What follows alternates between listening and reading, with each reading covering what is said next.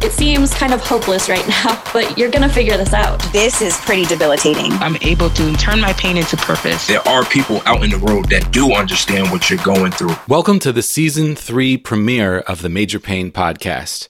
I'm your host, Jesse Mercury, and today, to kick off the third year of the show, we'll be catching up with three previous guests. First, we'll chat with Andrew, who first appeared on the show on December 22nd, 2021, in an episode titled Living with Mild Traumatic Brain Injury, Season 1, Episode 38. In that episode, Andrew discusses being diagnosed with MTBI as an adult after having experienced multiple blows to the head as a child. And catching up with Andrew was amazing because he is in the very slow process of feeling like a new self is developing and like he's coming back alive.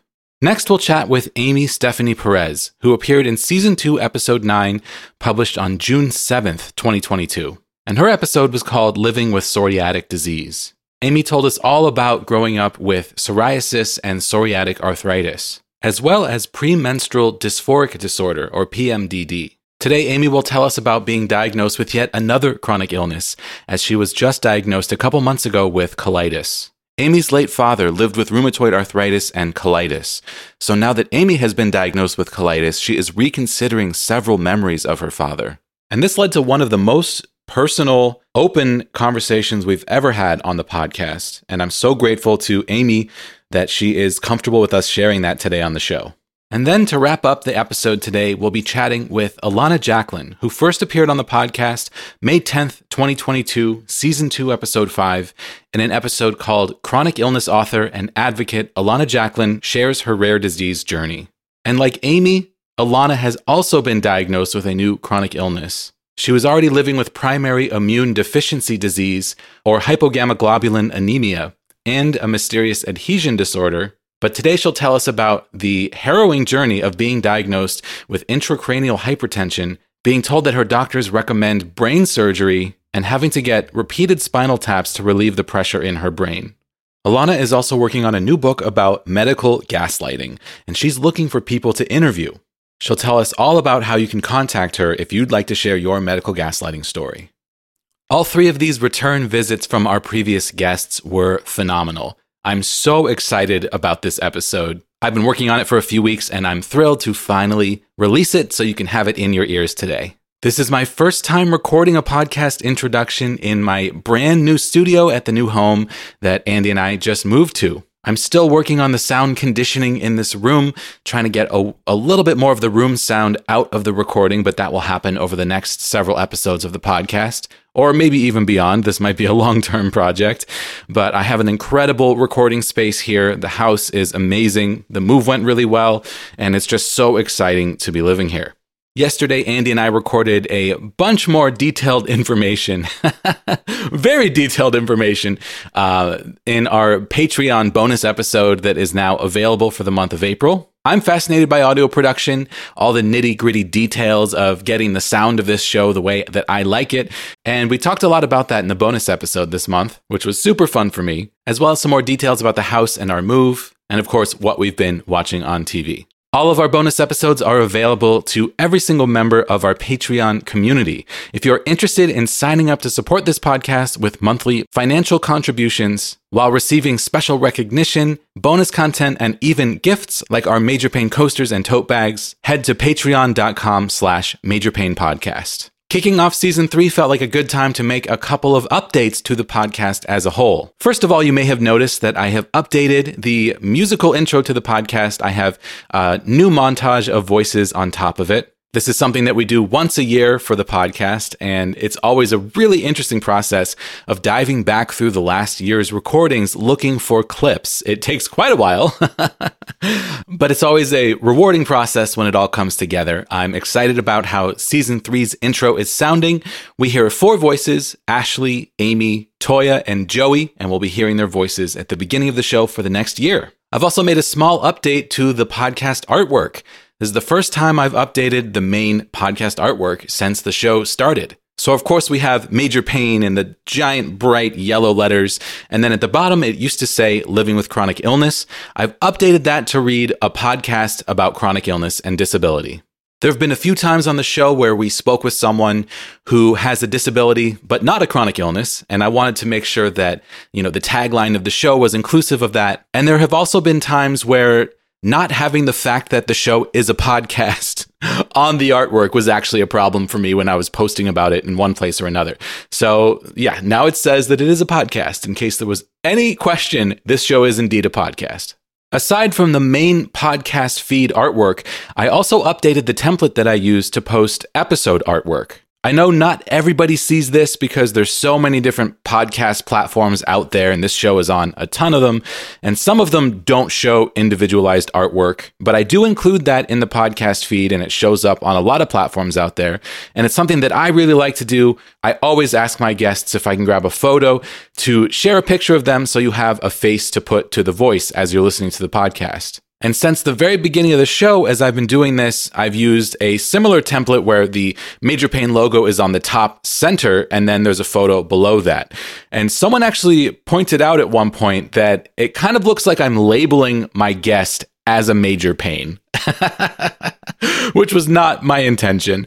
Uh, so I finally did an update to that. I finally had an idea of how to update that. I've tried different things and it hasn't worked out, but just tonight, as I was putting this podcast together, I had the idea what if I put in the question, What is your major pain? So I tried it out and I actually really like how it came out. So I'm switching up the template for the individualized podcast artwork episode by episode. Uh, so it will now say, What is your major pain at the bottom and have a photo of our guest above that. And in that question where it actually says major pain, I'm still using our original yellow letter logo that was designed by John and Naomi from Egg Salad Salad, which I still adore. I still, I just love the artwork they came up with. To me, it's totally integral to the podcast. And I don't want to make any giant changes, but I'm just trying out these subtle changes tightening things up as we go along with the podcast as the podcast grows and evolves. I feel like it's nice to have this subtle visual makeover at the beginning of season three. One more thing that I'm experimenting with is publishing this podcast on YouTube. I just posted up the first couple episodes. YouTube actually, within the last couple of weeks, has added a podcast feature. So you can turn any playlist on YouTube into a podcast, and then it will also be published on YouTube Music as a podcast. This seemed like a good opportunity to reach a new audience. So I decided to give it a try, even though it is a huge amount of work because YouTube assumes that all podcasts are video podcasts. So you can't just upload audio, you have to upload a video. So I first experimented just posting the first episode, and that seemed to go well. So I uh, I then created an animation for the background for episode two and beyond, and I'm working on going through the catalog one episode at a time, applying this background animation, putting the podcast art up, putting up a title and a picture of the person that is being interviewed, and then uploading them to YouTube. Starting a new channel is always a painful thing as a content creator because you have to put up a lot of content that probably won't be seen by very many people. Uh, you know, there's nothing worse than putting some time and effort into something and posting it up and having that view count stay at zero. So I would love your help getting some attention on the YouTube channel for Major Pain Podcast. You can find it youtube.com slash at Major Pain Podcast just by subscribing, that would be a huge help. If you want to put the podcast on, listen to some old episodes, uh, you know, that's a great help as well. Or even just, you know, you can play it in the background and not pay attention or just put it on mute and let it play. I don't care. I'm just trying to tell the algorithm that the show is there and that it is worth listening to. And I would love your help with that. My goal with this year of the podcast is to reach new listeners to grow this podcast, grow our community, and I'm going to be trying everything I can think of to do that. But as always, what it all comes down to is you, the listeners. Your support is what keeps this show going. Patreon is a great way to support the show financially, and of course, extra special thank you to our Patreon producers, Steve Kavanaugh, Chris Fowler, Ensign Q, Trish O'Brien, and Hipster Leia, who are continuing to support this show, and I'm so grateful. But helping the show grow on social media is another amazing way to support us. Uh, we have a great TikTok channel that I'm very proud of. I do some uh, posting of not just the episodes, but health updates and, you know, little glimpses into my health journey over on TikTok. You can follow us on Instagram where I post up the show descriptions and the images from each episode of the show. And both TikTok and Instagram, you can find us at Major Pain Podcast. We also do still have a Twitter at Major Pain Pod. I was really close to deleting the Twitter. I'm just so up and down with the Twitter.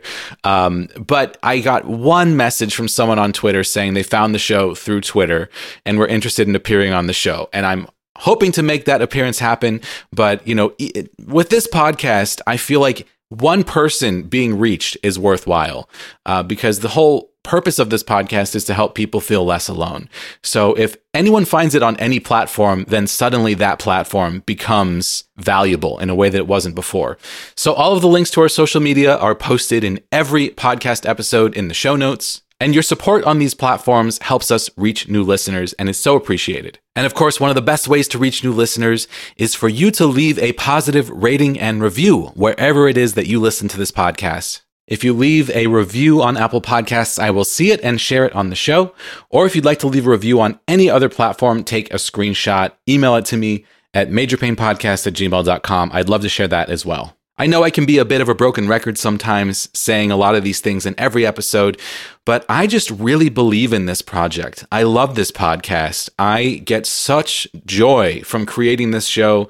Every single conversation I have with every guest that has ever appeared has brought something wonderful to my life. I love the conversations themselves more than anything. And I want this to grow and grow and grow. I want to build a career doing this. I want to be able to support myself financially by doing this. And I want to have enough income coming in from this show to give back to the community. I don't think I've ever said this on the show before, but in the back of my mind, since starting this show, I've had this idea in my head of, you know, what if I could provide some financial support to the chronic illness community? Like, what if we could, through the podcast, fundraise enough money to not just support my needs as the creator of this show, but maybe give a little back, maybe purchase genetic testing for someone in need. That's the type of thing that I would want to do. Um, you know, buy wheelchairs for people. I, this is all pie in the sky stuff because I'm still only making, you know, a couple hundred bucks per month off of this podcast. And of course, I haven't worked in over six years because of my chronic illness. So my first priority has to be finding a way to, you know, fund my time doing this so I can keep doing this. But I know that there's so much that we as a community could do if there were financial resources behind this. So, yeah, I've been doing some research. I'm trying to find sponsorships. Uh, I'm looking for new ways to grow the podcast. And, you know, I feel like the best way for that to happen is for us to work together. Uh, you know, help me support the show, help me by sharing it, by following us on social media, by joining the Patreon. And let's see how far we can take this together. So, if you have ideas for sponsorships or grants or anything that you think might be a good fit for this podcast to help us to grow and to bring in more financial support to keep this going, please reach out majorpainpodcast at gmail.com. If you're listening to this show and you have a diagnosed illness of any kind and you're interested in participating in research studies and surveys where you will get paid for your time, I hope you will check out Rare Patient Voice. If you use our affiliate link, rarepatientvoice.com slash majorpainpodcast, then you will be supporting this show while you sign up. You fill out your information, tell them about your diagnosis, and then wait to be contacted to participate in a research study or survey. And if you are contacted, you can be paid up to $120 per hour for your time. It's a great program, something that I'm very proud to support. So far, it's been our first and only long term partnership with the podcast.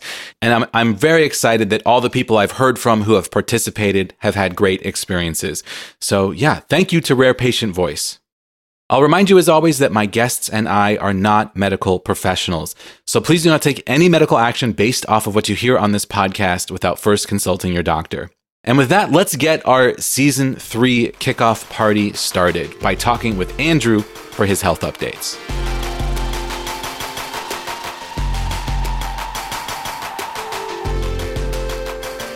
Andrew, welcome back to the podcast. Thanks. It's uh, it's actually really, really great to be here. Let's see. You were in season one, episode thirty-eight. So it's been a while. And something interesting about this podcast, you know, I, I have all these amazing, intimate conversations with people that I've never met before, and then I sometimes never see them again. so I love yeah. getting to catch up with people, and you know, like we're all actual human beings who get to talk again. So this is this is exciting. I'm, yeah. I'm really glad you're here. Yeah, I, am excited to be here too because um, for me, actually doing the podcast was uh, being interviewed by you and uh, the way you ask questions, the way your other guests uh, talk about their life and their challenges uh, really helped me through uh, challenging times in the middle of COVID, getting a brain scan, um, understanding that, um, you know, I got divorced um, partly because my skills were fading, my social mm-hmm. skills, my focus skills, my sensory s- systems were on overload, like light sensitivity and sound sensitivity, and and just kind of a huge wave of um, life stress kind of kind of collapsed me. Wow. And and being able to um, talk about it and listen back to myself talking about it um, was very hard to want to go listen to yourself, but it was also super therapeutic um, for me personally of doing it and um, rebuilding my sense of self. Wow. I, I had brain injury way back to being a kid. Um, so there's like new experiences as my brain is slowly recalibrating and building new networks together or calming them down just so they aren't on fire and and uh, PTSD kind of alert. Um, like it keeps feeling like there's this new sense of self developing. So it's it's kind of cosmic in in a lot of ways. Wow, that's um, amazing. I I'm overwhelmed to hear that the podcast has been so helpful. Thank you so much for telling me that. And I'm so glad that yeah, coming on the show was a positive experience. Yeah, and listening to all your other guests. Um, I've uh, I haven't been able to keep up with all of them, but um, but I do jump in, and um, there's a backlog of like five or six really interesting episodes. Talking sometimes they're they're uh, more far- targeted on the brain, but but I have a backlog of ones that I want to listen to. Awesome. Um, well, how how have you been? What's changed since you've been on the show? I've done a lot of tango dancing um, through COVID. Um, and that was socially really pushing through a lot of uh, it felt like fear it felt like social anxiety i now think of it as um, oh that's my brain struggling it's not mm. my root personality level of being an introvert or a, um, you know scaredy cat or something like that it's like oh that's my brain overwhelmed um, so i feel like i have a lot more self-compassion of like um, instead of negative stories that you tell, um, I I still need to work on the positive reframing of of everything about my life. Um, but it feels like there's a new self developing. So if I stick with the old Andrew, it's kind of like the wrong the wrong uh, sense of self. Um, Fascinating. Yeah, so it's uh, it feels it feels really really good to have done something like tango and kept pushing through it to um, t- tango like forces your brain to integrate left and right m- listening to music getting a dance with eye contact um, i feel like my brain's is speeding up. Um, i feel like i can hear music more clearly. My feet can actually step on the beat and it it feels like I'm kind of coming back alive. Oh, um, wow. But it's a very slow process. It's yeah. like it's like um, it's not like one one treatment or one vitamin has has shifted me. Um, and I don't think any one treatment would have done much. Um, it's like you need to you need to work on a huge constellation of issues for every medical condition. Just being human yeah. and trying to yourself. I totally um, agree. Yeah, I felt the same way about my my situation recently, where I'm on this like kaleidoscope of medication, and I keep yeah. trying to pull out one at a time to see if I need it, and then I get worse, yeah. and then I go back on it. Yeah. And if I were to just take one of any of these, it would provide a little bit of benefit, but not necessarily pull me out of a state of you know being so flared up that I'm not really functional. But all of it right. together is helping. And over the last couple weeks, you know, I I had been doing so well that I started doing some exercise like jogging. And I uh-huh. stopped because I was so busy prepping for this move into my uh, my new house that my partner Andy and. I are moving to. Um, and I've, I've been doing a lot of work at the house, so I stopped exercising, and then my health started mm. to decline. even though I was being really active. It's like Right. even, even that physical piece, like the physical activity was hugely helpful. The actual exercise, you know, 20 minutes of jogging is better than four hours of, you know, Yeah. sanding wood as far as getting my, Well, my health benefit from it. Yeah, and and sometimes it's like you get three minutes of exercise and you're like totally stoked, and it's Oh, like, yeah. oh my god, I'm I'm I'm on a on a great trajectory. And then the next day for brain um, issues, it's like uh, back to square square zero. It feels Totally. like. Oh yeah, the fact that I'm even saying out loud that I jogged for 20 minutes is still shocking to me because like that was not even in the realm of possibility for over six years. Yeah, so there's like for my my brain injury, there's um like there's the generic thing of exercise helps everything. Um, but if you have a chronic condition, sometimes exercise like sends your body into dysregulation and flare. Absolutely, absolutely. Um, and so it's not like a therapy you you everybody can do right. at the moment. It's like you gotta you gotta um like especially for concussions and brain injuries, you gotta you gotta I don't want to even say push yourself. You have to try to expand your physiology brain capabilities like you aren't you aren't triggering an immune system response you aren't um, uh, metabolic like spike of glucose or a crash of energy um, so it's really hard to get out of chronic issues because you try you try something and it, it may not be the whole constellation that you need and then it doesn't work or you try something and like okay i'm going to do some exercise and then you flare out and Yep. it's like Uh, this is have exercise intolerance this is so wise, Um, so true. I, I agree with this a thousand percent. This is exactly my experience of like I couldn't exercise. I could get a little bit of movement, but I couldn't really exercise Yeah. for for my whole flare up. And we now think, you know, if we're correct about me having mast cell activation syndrome, um, it's because I needed to be on mast cell stabilizing medication before I could exercise. And and now and like before you can no- notice any difference of what what the variables are when Yeah. your body's just on alarm it's like so so deafening Yeah. You can't tell what foods you eat. Does it flare? No everything's just terrible when you're yeah. when Yeah, you're getting exactly. a condition. It's so hard to to get through these mysteries. And i think that's what's hearing hearing so many people on your podcast of like um some are getting through some have gotten through some are in another cycle. And um and i learned so much of good coping strategies um from different guests on your show too I do too. Um, absolutely. I, I learned so much from everyone who comes on the show. Um, Yeah. I, I remember very vividly talking about biohacking with you.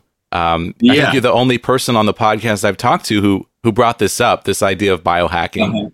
Um, how has that been going? Have you, you know, ex- been expanding your experimentation? Have you found any supplements or medications uh, that are helpful? Yeah, I, I've added in more things, but I've kept like hyperbaric oxygen therapy, kept cycling on and off different nutritional sup- supplements, um, kept experimenting with new uh, nootropics, and those are a little more targeted. Like some of them are failed Alzheimer's drugs, so they kind of boost cognition or i- improve your choline um, metabolic source to fuel your brain so I've I've continued with experimenting with those, kind of going on and off and figuring it out.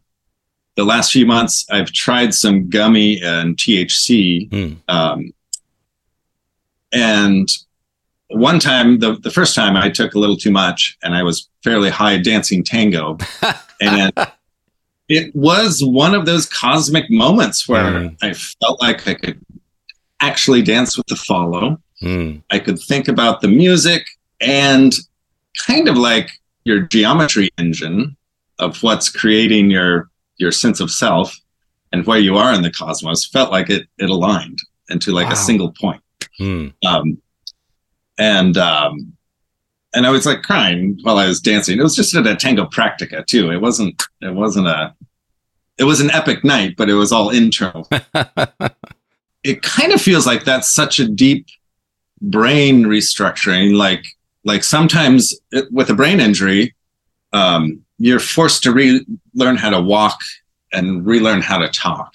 So listening to other survivors of brain injury helped me like, yeah, okay, if they can relearn to walk and talk, then there's hope for everybody mm. that you can change your brain and change how it's responding, um, how neuroinflamed it is. And I think there's so much neuroinflammation that's caused by our own bodies that we just think of it as like, oh, that's you have a cold, it'll go away. And it's like, yeah, but that's also your brain swelling.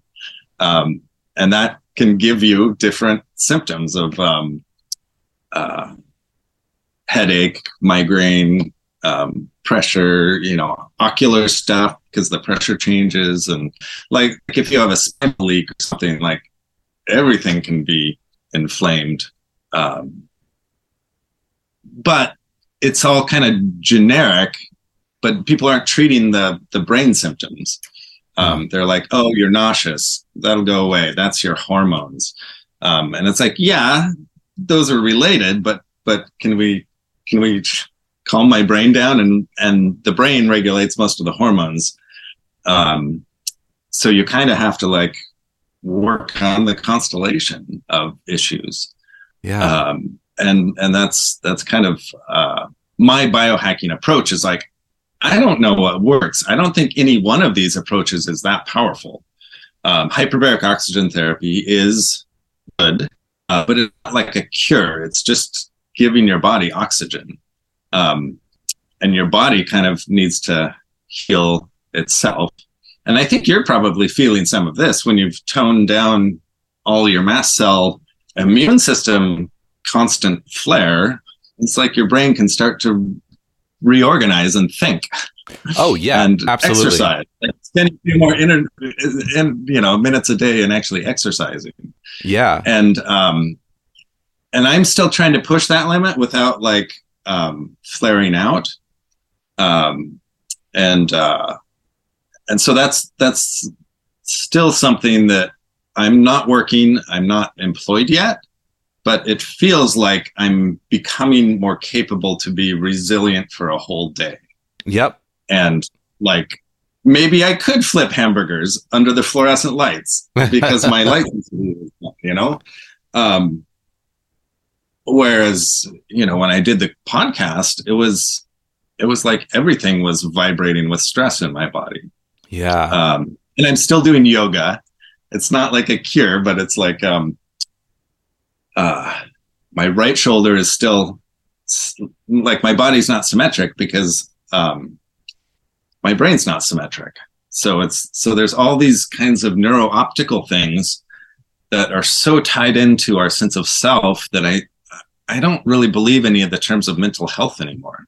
Like mm. depression, to me, that's like um, there's thousands of causes for depression. It could be a virus, could be um, mold that's like constantly there. Um, and if you're beyond just depression, your body could be, um, you know, being autoimmune and like kind of fighting itself at some point. Um, so, so much of the brain therapies to me are very generic and they just calm all the neurology, support you with nutrition, and like try to get rid of the toxins that you're eating and, and pesticides or blue dye number, you know, 22 or whatever. So it, it feels like really good news to come back on uh, and and and see you again and, yeah, and chat and totally. And here you're also um, making progress and experimenting and uh, able to do some awesome life things of like some some house house tasks or something or, or yeah. uh, just walking up the stairs to a, a, a house i know is sometimes like uh, incredible and and and you couldn't have done it it really feels like to me like specific uh, medication was the thing that i needed to to get yeah. out of that so that I could start to treat the rest of my body more holistically. But without that medication, yeah. without that that leap of trying something um, that seemed likely, like I, you know, yeah. I likely would never have broken out of that cycle, which is horrifying. Um, but you know, I'm just so grateful to be in a better place now um, through like direct medical intervention that allowed me to kind of approach the rest of the of my body and say, okay, now what can I do? You know, now that I have some energy and yeah. things are working, now what can I do to move forward in a in a more healthy, positive way? That's that's some of what's hard, I think, um, listening to your guests, and like there's there's so much power in a specific diagnosis or a specific medicine, but it's also useful to just treat your situation in a very generic way and mm. like um, i'm going to support my brain. So that let's let's do a brain healthy diet and we'll start stop eating potential allergens. I don't know if i react to corn or tomatoes or nightshades. Um, and uh, you know start avoiding sugar because sugar is not good for your brain. Um, stop avoiding alcohol because alcohol is bad for your brain. Um, smoking marijuana um, is also bad for your brain, but it can be used as a pain or therapeutic medicine. So, like all these issues are um, kind of nuanced and and really challenging. Of like what's yeah. what when a medicine can actually injure you over the long term, and that's some of the antidepressant, antipsychotic stuff that helps anxiety. Um, some of those dysregulate your brain over time too, mm. and then then you have withdrawal symptoms, right? But we don't think of it that way as like um, uh, let's let's let's start treating everybody's brain as as as the core medical medical uh, organ to, to work on. You know, the the core. It's not the heart, probably. It's the brain that that mm. uh, that uh, that I feel that that is is being under undervalued and, and stuff like that. So. And probably the the organ that we know the least about as far as how it functions, yeah. which yeah. further complicates that. I, I'm so yeah. curious to hear more about what you mentioned looking back on your past self and your current self and how it's kind of like two different mm-hmm. uh, versions of you. Um, I'm curious to hear more about the difference between them and and who you feel like now versus who you used to be. Well, it's uh, it's emerging, so I think it's kind of like a crossfade um, situation. So every every moment is um, is a potential kind of um, uh, new experience. Uh, so so tango has been one of my core things that I look at, and some of that's like going going to a dance. Um, I've gotten to know a lot of people, so so there's it's more fun socially. I, my eyes, I, am not wearing my special Irlen um, tinted glasses um, because my brain doesn't feel as light sensitive.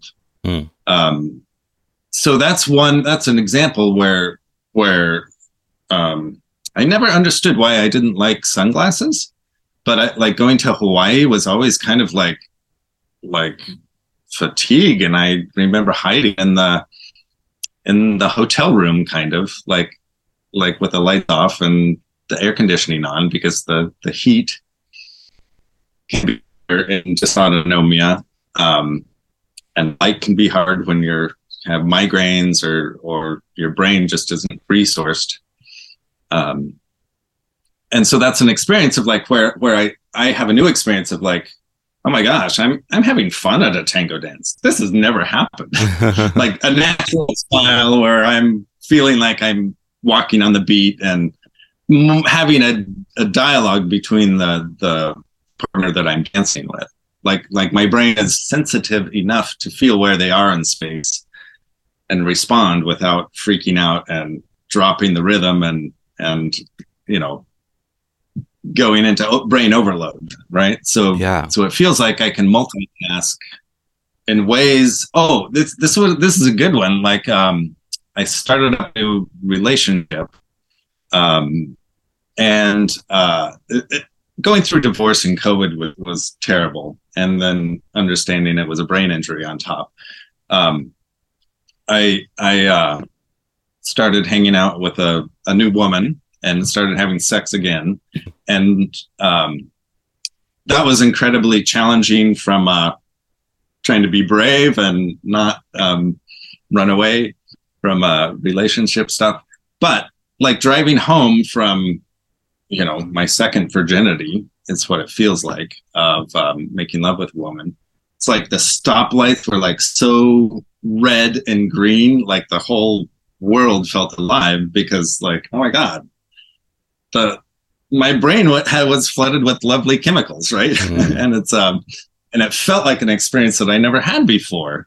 Um, and like driving home, like the Grateful Dead, some live album from um, KBCS or something in Bellevue, uh, comes on, and it's like my brain is like, oh my gosh, this is like I understand the Grateful Dead, and and it was just it's just this funny impression. Like my my um my brain seems to get these strong impressions like uh, have you checked out mast cell activation syndrome? And I would send you an email with some links or something. Yeah, like yeah.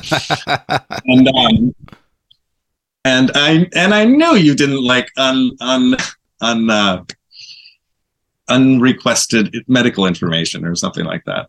Um, so I still feel very impulsive, but it's also like calming down and being able to dance with somebody else with a relaxed body, with a mind that's tracking the music, with um, some ability to remember to breathe while I dance, because because like I would stop stop breathing when I'm concentrating.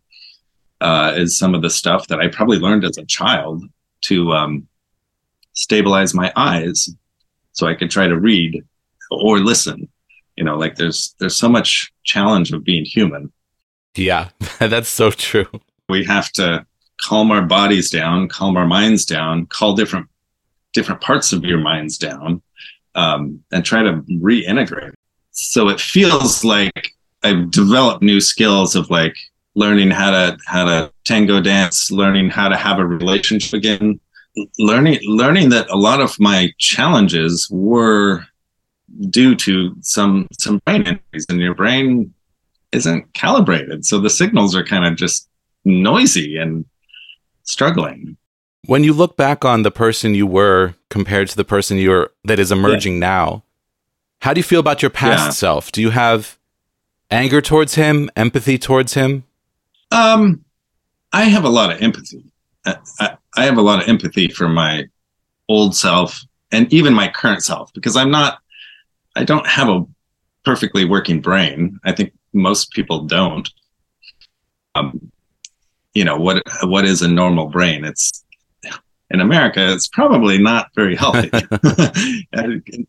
we could we could all improve our our brain function so um yeah looking back at myself um yeah a lot of it's a deep compassion and i think some of that comes from from doing your podcast and trying to help others in facebook groups or um you know listening to other stories people's stories helped me get through um, with some of that self compassion that's a little deeper than just talking about it. Because I because I think talk therapy is a useful tool, but it also needs your allergies to be treated, your car accident, your minor whiplash injury that's giving you dysautonomia in your neck. It just feels like you had a bad soundboard and you're trying to make a concert, and whatever dial you tuned up was like there was components, weird components in the in the system that are just like dead. like, oh, there's no signal. Why? Um, or noisy, like, or or there's feedback on one of the systems that's to me kind of like a chronic pain feedback, mm. um, where you get your body and brain gets in a loop that's kind of a social, biological, chemical um, brain brain pattern. And you kind of need to do all of them um, and and address the root cause of of um, what is antagonizing your body. I don't know. Yeah fascinating. Andrew it's so good to catch up with you. I i love hearing about where you're at. I'm so excited to hear that you're heading in, a, in this positive direction that this new you is emerging. And i'm so happy to hear that you have compassion and empathy for the old you because i think that that is so important. Um, and I feel like you and I are kind of experiencing some sim- similar things right now, where I feel like this new yeah. new me is emerging, and Yeah. I find myself um, recognizing things about the old me that I really liked that I want to take with me into this new me and having Yeah. empathy for the version of me that wasn't able to show up uh, in my in my own life anywhere near as much as I would have Yeah. liked. Um, and I hear a lot of that similar stuff coming from you, and I just I think that that's amazing. And Yeah. I just you know I'm so excited to catch up with you and to hear that things are heading in this positive direction. And I just feel like a lot of these things that are bouncing around in your mind right now are are so positive and wonderful, and that's just amazing to hear. Yeah, yeah, and and um, a lot, a, a good chunk of it is is uh, interacting with uh, hearing other stories. Wow. Um, like it, it really is. Uh, in my opinion, it is kind of a a, a therapy um, for you and for for people to have social connections. Like like when when you don't have social connections, it's part of your brain, and that's that's like uh, you know, it's not just your chemistry. yeah, That um, it's so important. human- Absolutely, I totally Yeah. agree. it's like everything overlaps in the brain. So Yeah. I don't know. That's kind of my updated message is that hey, I'm I'm not I don't have a new brain. I've got a brain that's a little more calibrated, and that is amazing. Is is kind of the the uh, message that Yeah, that I I love it. I think that's so so cool. You don't, you know, if if your if your brain is a mixing board, you don't throw away the mixing board and like this beautiful vintage analog mixing board. You don't throw it away and and you know get a new cheap digital one off of Amazon. You you keep the one that you have, Yeah. and you clean up those connections and you rewire the Yeah. the places that need to be rewired, and you make that board Mm. sound beautiful again. Um, and I, I'm an audio engineer, so I love this analogy. um, but Andrew, could have been your power noisy power supply too. yeah, yeah, that's- noisy power supply. You got to lower that noise floor. I also have to thank you for Yeah. um, you've been a huge part of the show all throughout the second season because you were the first voice that we heard in every single episode with your little quote Yeah. saying, uh, "My major pain has been invisible." That was you. yeah. Um, that's that's what makes some of the new self so fascinating that oh my gosh i i understand the grateful dead now what like i don't i don't know um it, it- it's so so the brain is such a weird thing yeah. Well, I it's amazing That's so true, and I love getting your perspective on it. And I think sharing that, um, sharing an update on that perspective Yeah. has been super valuable. So, thank you so much for coming back on the show and sharing your update with us. I really, really appreciate it. yeah and good luck good luck in your upcoming upcoming move and and uh expanding your your capabilities again Thank you.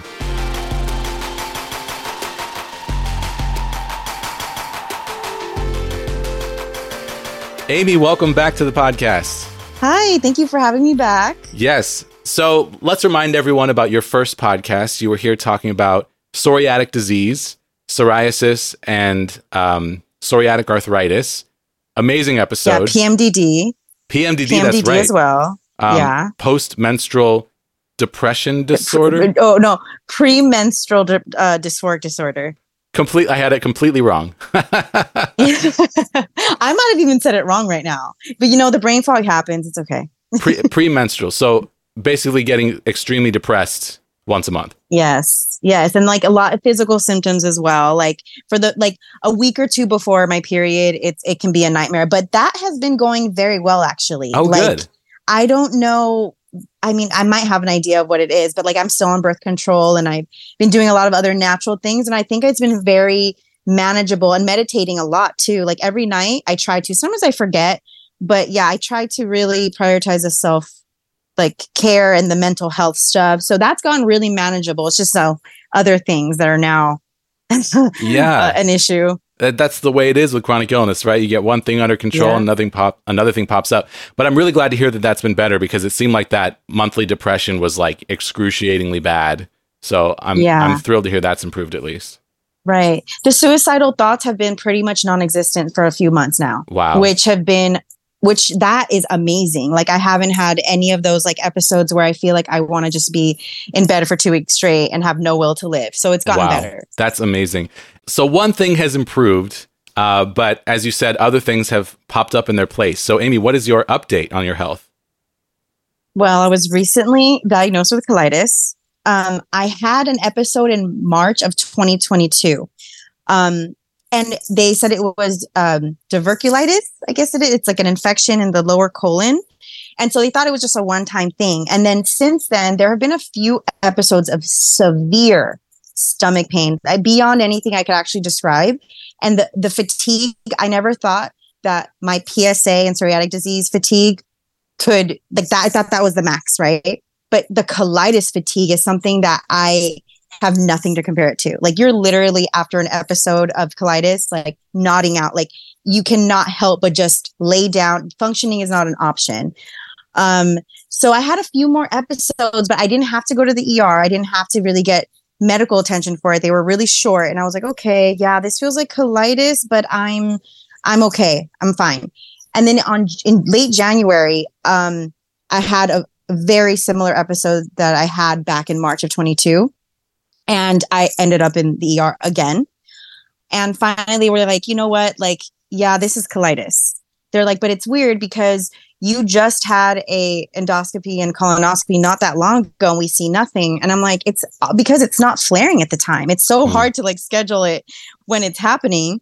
Um, because usually by the time I get into doing a procedure or a test, it's already way after the fact. So finally, they're like, you know, it's happened a lot. And yeah, this is just, you have colitis now. Yeah. And I really was hoping that wasn't going to happen, like at all. Like there are times where, and I'm sure you can relate, where you're having health issues and all you want is an answer. Even if it's bad news, you're just like, tell me what it is already. This was something that I was like, no way. I do not want this because my father had it my entire life. I did never knew my father without colitis. So I saw like how debilitating and life consuming it could be, how colitis can make your world so small. Like you just want to stay home. You can't eat, you can't do this, you can't do the other. And I didn't want that for myself. So now I find myself having arthritis, like psoriatic arthritis and colitis, which is very linear to what my father went through. Mm. And it, it, stirred up a lot of, you know, um, latent emotions with me so it's it's been quite difficult emotionally more than well, you know, physically hasn't been great either, but emotionally it's been really rough. yeah. What are the what are the symptoms of colitis? What is the layperson's definition of colitis? Um, the definition is um, inflammation reaction in the colon, often autoimmune or infectious. So that's the actual definition. Um, but the symptoms, um, for me personally, I get debilitating like the most painful stomach pains ever, ever. Like I'm sweating profusely, literally dripping, drenched sweat, shaking. I almost feel feverish. And then afterwards, I get chills and I'm shaking. Um, and after, you know, the whole episode, I'm just completely exhausted. I get uh, nauseated. Um, and I've also mentioned the fatigue is just, I think that one is, I just can't even describe how bad it is. Uh, it, functioning is not an option after mm. or during a colitis flare. Yeah. That it must be so frustrating. You you've already been dealing with so much. You know, your first time on the show, just hearing about everything that you've been going through your whole life. You know, making T-shirts saying that uh, psoriasis is not contagious, and um, mm-hmm. you know, you've you've been dealing with chronic illness your whole life already and it feels very unfair to add another one to this cake. So, um, yeah. How did you react to that when you got that diagnosis? Um, I low key was not surprised. I was expecting it. You know, colitis has been in my life in some way, shape, or form since I was born. So, like, I kind of already had a feeling. Um, I wasn't shocked, but I was kind of like in this numb place. You know, my mom was waiting for me in the ER, and I was more dreading telling people, especially who were well acquainted with colitis, because I know that that was going to be very concerning and almost a little bit of PTSD for my family, you know? Um, but I was a little bit like, okay, so accepting of it. I know what what this is going to be, but I was kind of just numb to it for a little while. Um, then weeks later, after I wasn't really feeling that much better and I was still struggling with what to eat, I have had a few breakdowns emotionally um, where I'm like, oh gosh, like I think I'm eating a safe food and now I'm having a little mini flare and I'm in pain and I'm nauseated and I'm scared to eat and they those those moments have led me to like completely just sobbing. And I'm not used to that. I'm not used to crying over my health. Like it's something that I've kind of used I'm used to it and I've accepted. So this is new for me. This like grieving, this sadness, it's just it's been a lot. And it's Yeah. kind of relatively new. It it was technically January 27th. So it's been less than 2 months. Wow. Yeah, that's so soon. Yeah. So you're I mean you're still in the process of figuring Yeah. out how to integrate this into your life. It sounds like diet is a big part of that. huge huge i'm i'm doing that whole eliminate elimination diet trying to identify food triggers. Um the diff okay so the difference is is that the last time i was having stomach issues was during covid and i lost over 70 pounds. I had gained a lot of weight from breaking my leg in mexico and i was just kind of bedridden for like a you know three months. And so i had a lot of weight to lose anyway so it wasn't that alarming. But now that i'm at the weight that i am now i feel this huge added amount of pressure and stress about like like I need to eat, I need to eat, I can't lose more weight, I can't lose more weight. Um, and I never thought I would have the struggle of like trying to have as as much calories as possible in a day, trying to meet the minimal 1200 because that's literally the minimal you can have. I'm having a hard time doing that some days. I'm kind of leaning on um plant-based in like Ensure drinks, like those you know drinks that have like a, all your like vitamins nutrition all that kind of stuff i'm leaning on that a lot just to not feel ill because lots of times i'm feeling sick from malnourishment too Wow. What is the general rule of thumb for a colitis diet? Is it different for every patient? Is it you go on an elimination diet, add things back in one at a time, see if you flare? Or is there like a general list of inflammatory foods that you need to avoid? i think there is a general list and I, some of those things i already know from my dad growing up Mm. like he avoided milk and cabbage and whatever but now that i'm getting more well acquainted with the colitis diet I realized, oh, he really could have done a better job with like the lifestyle stuff. Like he used to preach about like, I take my medicine when I have to. I'm on top of my medical stuff. I go to the doctor all the time and I do what I have to do. And I'm like, now I'm looking at it like, wait a minute, guy, you were eating ice cream and and salsa and like hi- really high fiber things when you were having in a flare. You know, like fiber is good, but not during a flare. Like the last thing you want is like stomach contractions and going to the bathroom a lot when you have a flare. So like there are things now I'm like realizing, okay, he could have done this better. It's really clear. It's really telling. Like it's giving me such a big insight on my dad a little bit. but um yeah, so basically the common uh, flare foods or not flare foods, but the common trigger foods are th- like cabbage, spicy, dairy, high fat. Um, what else is there? Just really gassy foods in general, like beans. Um, but it, there is a level of like individual. It, it is a little bit individualized though, because although I am allergic to dairy, dairy doesn't trigger my colitis because Mm. I, I still sneak dairy in every now and again because I just want to. And if, if I don't have anything planned the next day and I can worth the risk of possibly having a flare, I do it sometimes. But um, so dairy doesn't uh, trigger anything in me, but I have noticed that garlic, bell pepper, onions, um, like this, especially if I eat chili with seeds in it, I can eat spicy foods as long as the seeds aren't in it. I've noticed. Um, what else? Oh, beef. Oh my gosh. I had In and Out once. Oh my gosh. I thought I was going to die. um, so it is like there, you do have to play around a little bit. Yeah, I've been going through something a little similar for a very different reason recently with the low histamine diet. So I'm relating to what you're saying about not knowing where your calories are going to come from. Um, like when you don't have that many safe foods, like what do you eat? I know. I have to cook pretty much every meal for myself, and whenever I eat out, I pay the consequences. I haven't quite figured that out Yeah. yet. Um, I found like one safe thing that I can eat out, which is luckily tacos because you know Mexican food is Oh, still yeah, my you love favorite. tacos. I love tacos, but like I'm getting tacos with just just like tortilla, meat, and like onion, cilantro, and that's it. Like street tacos. Um, Yeah. because I can't have you know anything fermented, so like no salsa. Um, oh, yeah, but and that's that's the one thing that I have found that I can kind of safely eat out, or like a plain bagel. With Yeah. actually cream cheese is low histamine, so like bagel and cream cheese. But I have to do that gluten free. Um, so I guess that's two things that I found. But besides that, I'm kind of like cooking every meal for myself. And even just the other day, I was at a restaurant with uh, my partner's family, and um, everyone's eating, and I'm kind of waiting until there's one thing that looks relatively safe, and then I have some of that, and then two hours later, I'm flaring, and I don't know why. Because if I'm not controlling every ingredient that goes into food, I don't know if it's going to be safe or not. Um, and I'm Oh, just yeah. coming out of flaring all day, every day for six years. And now it's like I'm having breaks in between, and it is wild to feel better that way. But then when I eat the wrong thing, boom, it's back, you know? Um, yeah, it's so- so, stressful. I don't think Yeah. people realize how stressful this is. It really, really, really is. I my safe food list is so short right now, and even sometimes those safe foods confuse me. Where I'm like, hold on a second, because you know sometimes when you don't eat for a while, your your tummy gets upset when you actually do. Yeah. So sometimes it's hard to tell. Is this something to do with colitis, or is this something to do with the fact that I haven't had like a good solid meal for a while? You is know. there is there medication that can help with this? Yeah, and actually, there's a good amount of them that also help with psoriatic disease. So, like, I kind of should find one that works with both. The only problem is, is that my insurance.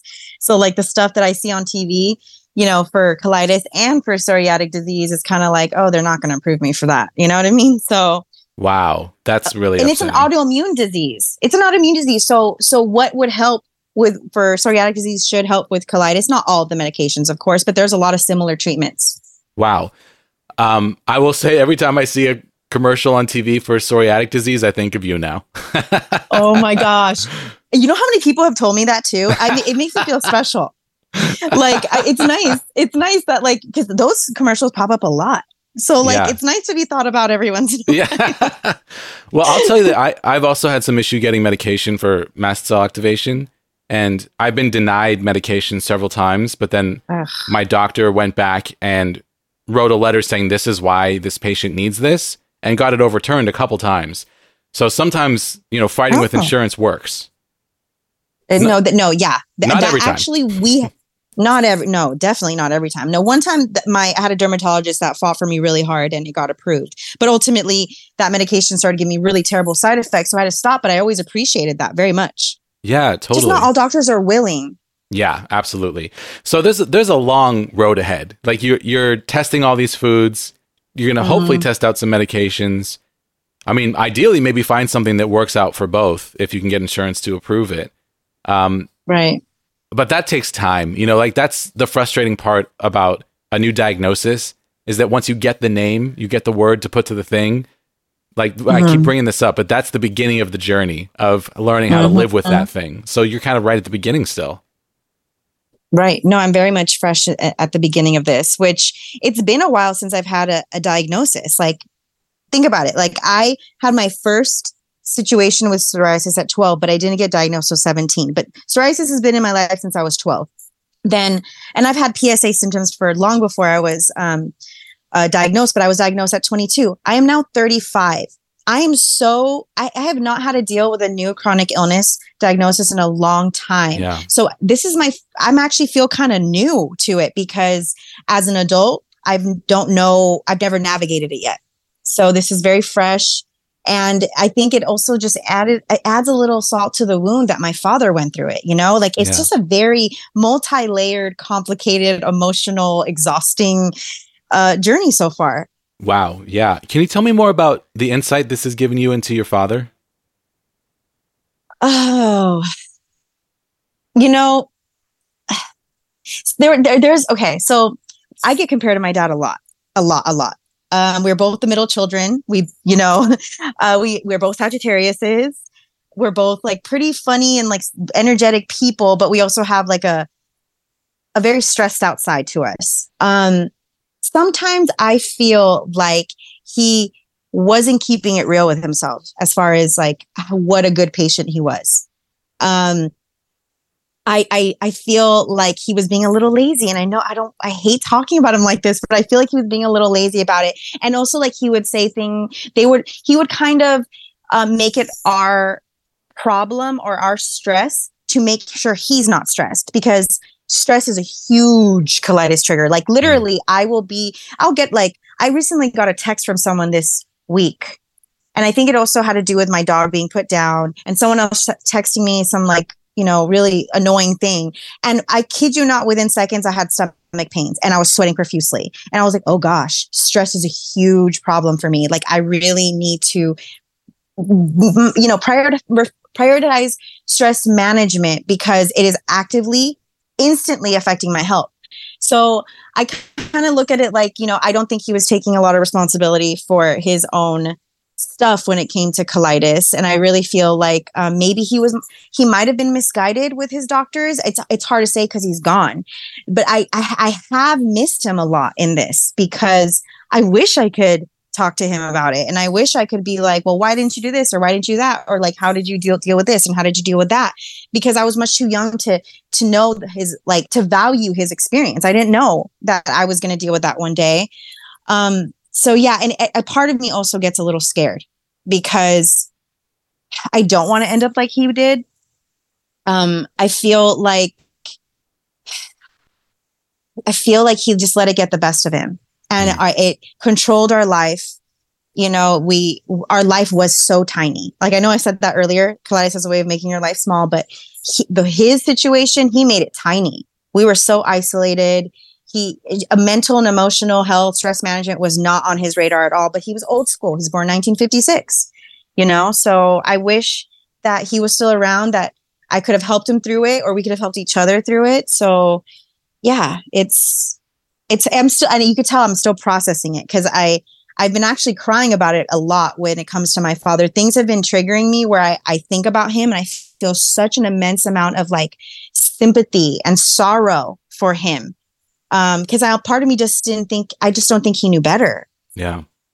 And it can be so hard to be the only one who's sick in a room. You know? absolutely he was he Yeah. was yeah Yeah, it's so fascinating. Thank you so much for sharing that. Um, yeah, I've had to do a lot of thinking about the way that I exist in a room where when I'm sick and other people aren't, because I've been that way a lot, you know? Mhm. i Um, know i know the feeling now for sure i totally have empathy now yeah Yeah, and it's it's hard to it's hard to have empathy for other people going through something you don't understand. It's hard to have empathy for yourself when you're going through something that Oh, no one else is. It's hard not to feel like it's your fault when it absolutely is not. Um, yeah and it, it's so complicated because you also likely inherited this. You know, it, it seems Mhm. like if your dad had these exact issues, that you very likely inherited that genetically, and that's a complicated thing as well. Where it's like, yeah, I wish I could talk to my dad about this thing, but Mhm. but there's also the side of it that like you may, maybe got this from your dad. Is that a complicated Right. feeling? Oh gosh, a little bit. It'll yeah, because like there's a lot of things that, about myself that I've inherited from him that I'm like, oh god, I wish I wasn't like this. you know, like but the, here's the thing, here's the thing. I get compared to my dad all the time in the most amazing ways, but also in the bad ways. And I'm like, hold on a second. I'm much more evolved than that, that than he was. Like I really am. Like I I am much more self-aware and like, hold on, Amy, you're being so stubborn right now. And I can like kind of reel it back you know i i try and get in touch with my emotions. I've gotten like you know help from therapists. He was just very closed off in that way. And also he was a man and a mexican man at that born in mexico mexico you know? So like there are differences but um yeah i i sometimes do get a little resentful about some of that stuff. Uh my relationship with my father was very complicated. I've actually talked about it in a GoodRx article that I was interviewed for. Oh, cool. Um, and I felt very, very guilty about it, to be honest. Mm. Um, I was just talking from the heart and seeing it in writing. I was like, oh my gosh, if my, what if my uncles see this? Or like my cousins, or like, are they going to be upset that I talked about dad like this? Um, I wasn't trash talking him. I was just being very honest that uh, our life revolved around him and he was very, very unhappy you know? He was very negative. He focused on all like the you know it, our life was just revolved around his misery sometimes. And it was really there was not a lot of income sometimes or time for the children or for my mom. So and it isolated us. He was he was embarrassed. He was ashamed of his physical limitations and he put a lot of stock into his appearance growing up. And so getting becoming chronically ill and having his you know, joints get twisted up and not being able to play soccer or do all the things that he loved was embarrassing to him. So he decided to isolate and said, okay, everybody else too. yeah. And wow, it's an old school. Mexican household, you know, so we just said, okay. and went along with it. So yeah, it's a very complicated situation to deal with for sure. Yeah. And I, like I said, I think you can hear in my voice, and I'm still like takes me time to kind of think about what you're asking me because I'm still very much in the beginning stages of what's going on. Absolutely. And I just want to make sure everyone who knows that is listening to this, I, I tell every guest when we record that they have editorial control. Nothing gets to the final episode that the guest is not comfortable with. And I always check in after recording. So if you're hearing me say this right now, then I didn't cut this out because I checked with Amy after to make sure that she was okay with this going out there. And if we check in and she says no, then you're not hearing this and I can stop talking about it. Um, but you also made me think of something else that I think is so important, which is that um, being healthy is not necessarily the most important thing. In my opinion, being happy is more important than being healthy. I think that you can Mhm. be healthy and miserable, but I think that you can be incredibly sick and very happy. And One thousand percent. yeah, that's been my my goal with my trajectory with chronic illness during my 6-year flare up became how do I become happy with this horrible thing that's happening to me that I can't control. And I made huge strides. And now that I'm feeling better, it's like shaking some of that foundation in a way that I wouldn't have expected, you know? Where I'm having Mhm. moments of like absolute elation when I'm feeling Mhm. so good that I can do a thing. But then I push too hard, I flare, and then I have Yep. moments of like crushing defeat and like the terror of did I break this, you know, this like fragile piece that has been Right. uh, negotiated between myself and my body. You know, it's so complicated. right. Right. Um, and those ups and downs can be really disorienting. So, I, and I'm Mhm. trying to just keep reminding myself, it's like, dude, you're feeling better. You know, you're getting more done. Mhm. It's okay if you lost today because you had five days in a row of feeling good, and you haven't had that in six years. So, Yep. chill out and take take the win. Um, Mhm. but I'm already like finding myself falling into these patterns of like, no, I need to do everything. I need to do more because that's like our society and that doesn't work for me. And I keep bashing my head against that wall and trying to, trying to turn back a little bit. So anyway, health is so destabilizing in, in ways that you wouldn't expect. And doing better and doing worse can both bring about emotional process that you have to go through to kind of figure out where your equilibrium is and how to find it again. So, yeah, of course, having a new diagnosis, even though it's been like 13 something years since your last diagnosis, of course, that's going to be an upheaval. But I, I'm fascinated that that happened at this moment when you have made progress with PMDD because Uh-huh. it's like the cosmic scales are giving you at least a break in one way. You know, yes, having this Uh-huh. new diagnosis, that sucks. But having this on top of the the emotional turmoil that you were going through before would have been so much harder, you know, and oh gosh. yeah, Yeah. I, you're I, right. I don't know if I've ever, you know, you were one of the guests that I was more worried about hearing the way that you described your PMDD. You know, that sounded so awful. And it's, people don't understand that having emotional symptoms as part of a chronic illness is horrifying. It's like out of your Mhm. control. People think, oh, you just learn to control your emotions. That's not it at all. Like there's a process happening in your body that is ripping away your control of your emotions. It doesn't matter, you know, how much work you do. That you, that process will still be happening. It's like finding a way to alter that process is the best way towards learning how to manage the emotional symptoms. And yeah, absolutely therapy is crucial throughout all of that because while you're learning to find that balance, you know, there's nothing else you can do but bear through it. You know, like like just Right. get yourself into a tank and break through that wall once a month and hope to protect yourself. And you know, the way you were describing that in your first episode was horrifying to me and I'm I'm thrilled that you have made progress in that. Have you thought about this balance at all? The fact that this thing has kind of happened at this moment when this other thing was kind of becoming better. it just uh, the first thing that comes to mind it just doesn't feel fair you know it just doesn't feel fair but um i'm grateful that it's happening when i'm more well equipped if that makes sense Yeah. because like you said it would have been so detrimental to my mental health had it been happening when i was in those really deep emotional places but um i will also say this that when you're chronically ill and i'm speaking for myself the good days and the little things make me so much happier Oh, than yeah. able-bodied people. Like I think there's a lot of them are used to feeling good, right? Like they they take little things for granted. But like for me, the tiniest things bring me elation and like excitement because like you know, a lot of days are really dark. Yeah. Really, really dark. And it could be as simple as my cat did this really cute thing today and I'm just telling everybody about it. I'm like, yay. or, you know, um, I don't know, like a really good episode of trashy rel- reality TV. And I'm like, oh, yeah. yeah. Or I got to eat an actual meal and I wasn't on the toilet for an hour. You know, Yeah. little things. I know TMI, everybody, but this is the reality of it.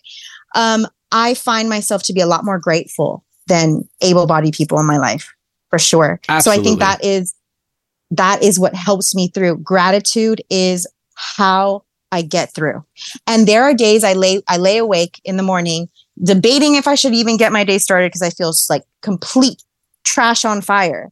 And I lay there and I'm like, I'm so grateful I can see. I'm so grateful I can hear. I'm so grateful I can speak. I'm so grateful that I'm cognitive, cognitively all there. I have all my limbs and I can breathe. And that is enough to be like, we got this. Let's go. You know what I mean? At least for a brief moment to get going. So, and I know that might sound wishy washy, but it's true. And I've been kind of like just doing little meditations that I've been seeing like online, like really weird, interesting things that I, I would probably sound crazy to some people, but it's working for me because it just aligns with how I think about things. And it's like this, I don't know if you want to hear about it, but Sure. there's like this thing that that um a hypnotherapist was talking about about how they were able to help a child heal from an inoperable brain tumor that was going to kill him. And it's something called the brain room. And you create a room in your brain that you go to. You can look however you want. And it could you could do whatever just imagine however right? For me it's it's very different than what i think. It's not very white and medical. It's very cozy and antique and i envision like these knobs like very old school knobs with labels on them. And it's fatigue nausea pain you know all this kind of and i adjust it i go in and i adjust and that's what the, the hypnotherapist was her, the hypnotherapist was saying is that like there's a way to manipulate your brain in favor of like your your physical symptoms too like so, so although i'm not there have been times where I felt like it really did work, or it has been working. And then some days or things are so bad physiologically, you're like, oh God, the brain room is not working today. But um, yeah, that's kind of been helping me because it, it kind of like, okay, it, it can very tailor make it to whatever I'm dealing with that day depression, anxiety, whatever. And I'm turning knobs and flipping switches. And it kind of looks like something out of like, you know, those old school operator women with the little Yeah. connections. It's something like that, but there's knobs instead. Cool. So I, I, I mean, I hope that someone would benefit from this too, because it also makes you think that you actually have control over it. You're actually, you know, manipulating stuff. And that boy, his tumor went away. The hypnotherapist told him to go in his brain room every day and hit the tumor with his lightsaber. He was into Star Wars. So every day he would go in and hit the tumor with the lightsaber in his brain room and adjust his immune system and whatever. And he is okay. I love that. I might try that. My brain room would be like a retro sci-fi spaceship console. I knew it. I already I already knew what your brain room would look like before you said it. yeah, it's pretty obvious. Um, Yeah. but I think that's so cool. And you know, the only thing similar I've tried is, you know, sometimes my pain in my right temple gets really severe, uh, and I would focus on my left temple that doesn't hurt, and kind of say, "Well, okay, I have one," you know, and be Yeah. grateful for that. Be grateful that that left side isn't hurting, and focus on that, and just kind of imagine Right. what if that was on both sides? It, uh, reminds me Right. of mirror therapy that uh, we talked about um, with Annie Vander a few episodes back about CRPS. Um, but Mm-hmm. yeah, I mean, any anything that helps is worth doing. Anything at all. It doesn't matter what Mm-hmm. it is. It doesn't matter what your friends think, what your family thinks. If you find something that helps, keep doing it. You know, so many people out there are going to tell you that they have the cure, or that they can cure Mm-hmm. you, or they have the magic potion or elixir or whatever it is, and they only want you to pay ten dollars a month to get it. You know, um, Yeah. and but all that matters is what actually works. Um, hmm so whatever it is, you know, what however however it sounds, however you react to it, it, it doesn't matter unless it works. So keep trying things Right. Until you find something that works. This is a new one for me, you know? Like I always get excited when I hear a new coping mechanism that I've never heard Mhm. of before. I think that's a really really interesting one that I am going to try because it actually sounds kind of fun.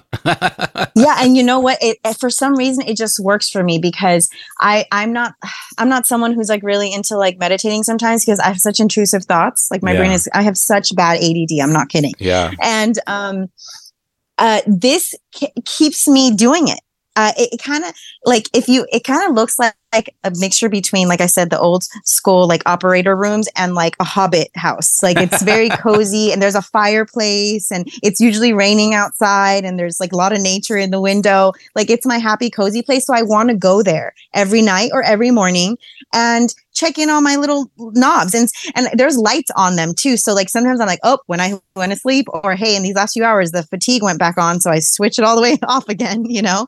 So it just keeps me you know checking in with my brain and and forcing myself to get centered and focused. Yeah. and i really feel like it kind of has been helping. I'm not kidding. Like there have been some days where i've had very you know active not active but like very productive and like normal feeling days. And i'm like okay cool. The only thing is i haven't gotten a handle on the colitis stuff yet. That's the only thing. But yeah.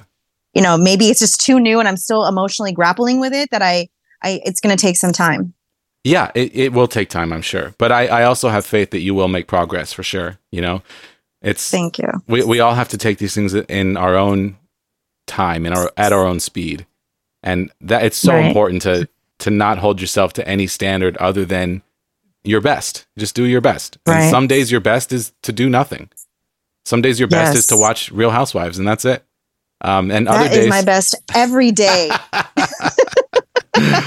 um, and other days, you know, you have more spoons, you can do more. I, I'm just, I, I love this brain room thing because I'm thinking about like, you know, recently I've been realizing that my anxiety level's been a little higher than normal. You know, we're about to move. I've had more energy, but I don't know how to use it, and I'm really anxious about doing too much. Um, and then when I have a flare, I'm anxious inside of it because I feel like I caused it by doing too much. And I've been trying to pay attention to where is my anxiety level, and when I feel it, just turn it down a little bit. And I, I love this Right. idea of like having a knob in my brain room on my spaceship where it's the Yeah. anxiety knob, and I just turn it down. And you know, with what I've learned about brain retraining from guests we've had on the show, you know, that sort of repeated intention in your own mind of trying to trying to take control over something that feels out of your control if you you build new pathways that eventually will work on their own without you having to put conscious thought into it um, that's the theory anyway. Absolutely. Yeah. Yeah I- I the think more you do there. it no i 1000% think it's like something there for sure for sure. Like i love that i can go in my brain room for literally just even less than a minute you know breathe calm down close my eyes go in my brain room and be like like okay i'm turning off the anxiety now. And then once i go out of my brain room and back to life i'm like i already turned off that lever. I don't have to stress it. I don't have to worry about it anymore. I've Yeah. already did, did the lever you know what i mean and, and Yeah. it might be a little bit of play on like your thoughts a little bit but you know it's almost kind of like you know, it's out of my control now. My I already adjusted it in my brain. There's no need to expel any more energy on this. cool i love it that's awesome okay i have one more question for you so Okay. just thinking about the cosmic balance of your life, you have so many things that you've struggled through, and one has gotten better, one has shown up and wreaked havoc. How are you doing Mhm. overall? How do you feel about the balance overall? What, eh, where are you at in life right now? You know, although I'm still in the process of, you know, thinking things through and grieving or, or feeling things, um, I have found that I have a lot more motivation to kind of just grab life right now because I'm the youngest and healthiest I'll ever be right now. And I kind of like, you know, I spent the last over two years really reclusive and isolated. Um, you know, it's really, I don't want to say it put, has put a strain on my relationships, but it's definitely, you know, I haven't seen a lot of people. I haven't hung out with a lot of people. Um, I was kind of existing. But now, as of late, you know, I got my haircut, I got my eyebrows waxed. I'm starting to schedule people in. I'm like, you know what? It's now. Time is now. I'm not going to let it, what happened to my dad happen to me. I'm not going to just stop living and go in a hole. Um, and if whoever doesn't like it, you know, the inconvenience of having a chronically ill person around doesn't really need to be, be in my life because stress is such a big trigger for me and it literally wreaks havoc on my body that there is zero tolerance for nonsense. N- none, no negativity, nothing. Because now it's personal to me, you know, like my now my love language is peace. Mm. Like I cannot have it in my life. So there has been a little bit of an overhaul and I find myself being much more blunt and and clear about things because I'm like no more, no more. Not doing this anymore. Like my health is number 1 for real. Yeah, that's awesome. And eh, maybe this was a gift that your dad gave you. You know, this Yeah. glimpse into what you don't want to do. And you obviously have Yeah. so much love for your dad, you know, inside of Yeah, this complicated history. Um, and I know that if your dad could choose not to give you these diseases, he would choose not to. Um, For sure. but you know, there's so much we have no control of in life, and definitely with around chronic illness. But I think having that example of of what you don't want to see happen in your life, giving you the focus about what to do, could could end up being a real gift in your life. And you know, you said that this is the youngest and healthiest you're ever going to be. This might not be the you might have health levels that you haven't reached yet. You know, That's true. I think keep that possibility open because now that you have two autoimmune conditions and the potentiality that there is a medication out there that could help with both. You never know. You might find the right medication and suddenly you're you're healthier than you've been in years. That's absolutely a possibility. No, no, that is very, very true, and I'm I'm very hopeful about it as well. But as far as the age part, for sure, I'm not getting any younger. Yeah, until we invent weird time travel stuff. Um, yes, Yeah. But uh, Amy, it's been so great to catch up with you. Thank you so much for sharing where you're at. Sounds like a very complicated place to be with so much happening, so much changing. But, you know, please keep me updated. Let me know what's going on in the future. And I, I wish you all the best in your health journey. Um, it's just really great to to catch up and see how you've been. Thank you so much. And actually, this has been kind of a gift because I've been able to process out loud what I haven't really been processing, which is it's been great. So I really appreciate it. Oh, that's awesome to hear. I'm so glad to hear that. Thank you so much.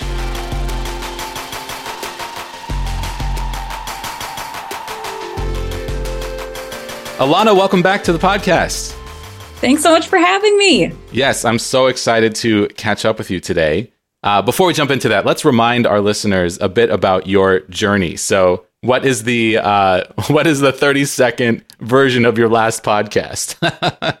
Sure. So last time we spoke, which was about eight months ago, I checked my calendar today and was like, wow, I can't believe it's been that long. yeah. But but with me, um, I live with primary immune deficiency disease or hypogammaglobulinemia, which uh, wasn't diagnosed in me until I was 19 years old. It's a rare disease. It's an uh, immune disorder where I have a hard time fighting off infections and bacteria and colds and viruses and all that fun stuff.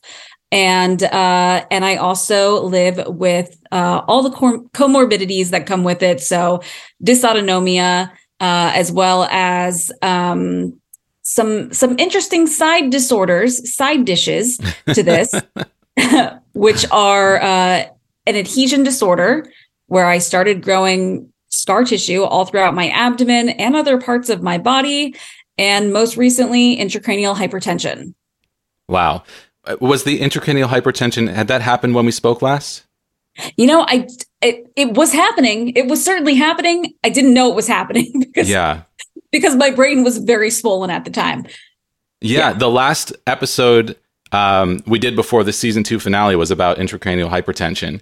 Um, So I just recently learned a bunch about you know how debilitating that can be. Um, so what what is your update? How have you been since we recorded eight months ago? I've been all over the place. I feel like that's such a loaded question with um with anyone who has a chronic illness. Um but for me, yeah, it's been it's been very up and down. Um I guess the the two major things with my my health are that yeah, I was I, I almost want to say re-diagnosed with the intracranial hypertension because I was actually diagnosed with it in 20 uh, early 2020, maybe even like late 2019 um but it it was such a blip on the radar with all the things that i was going through that uh, i had one lumbar puncture and didn't really have another migraine again for a while and then kind of forgot about it. But as you know, I moved from South Florida to Vancouver, Washington, the Portland metro area. And when I flew over here, which was about it was about a year and a half ago, I got off the plane and my ears never popped. And I was having really bad migraines that were just coming in these like waves. I was I was having them um you know, for a couple weeks at a time. I was trying all of my migraine treatments that um because I had had migraines for years for for at least the last decade or so. Um and these migraines just weren't responding to anything at all like no migraine medication at all was helping um, but they would come and then they would go away for a little while and then at some point over the summer not long after uh, i think our interview um, i i was having a really bad episode with them and my parents came to visit my husband and i from florida and my mom kind of looked at me and she's like you look very strange.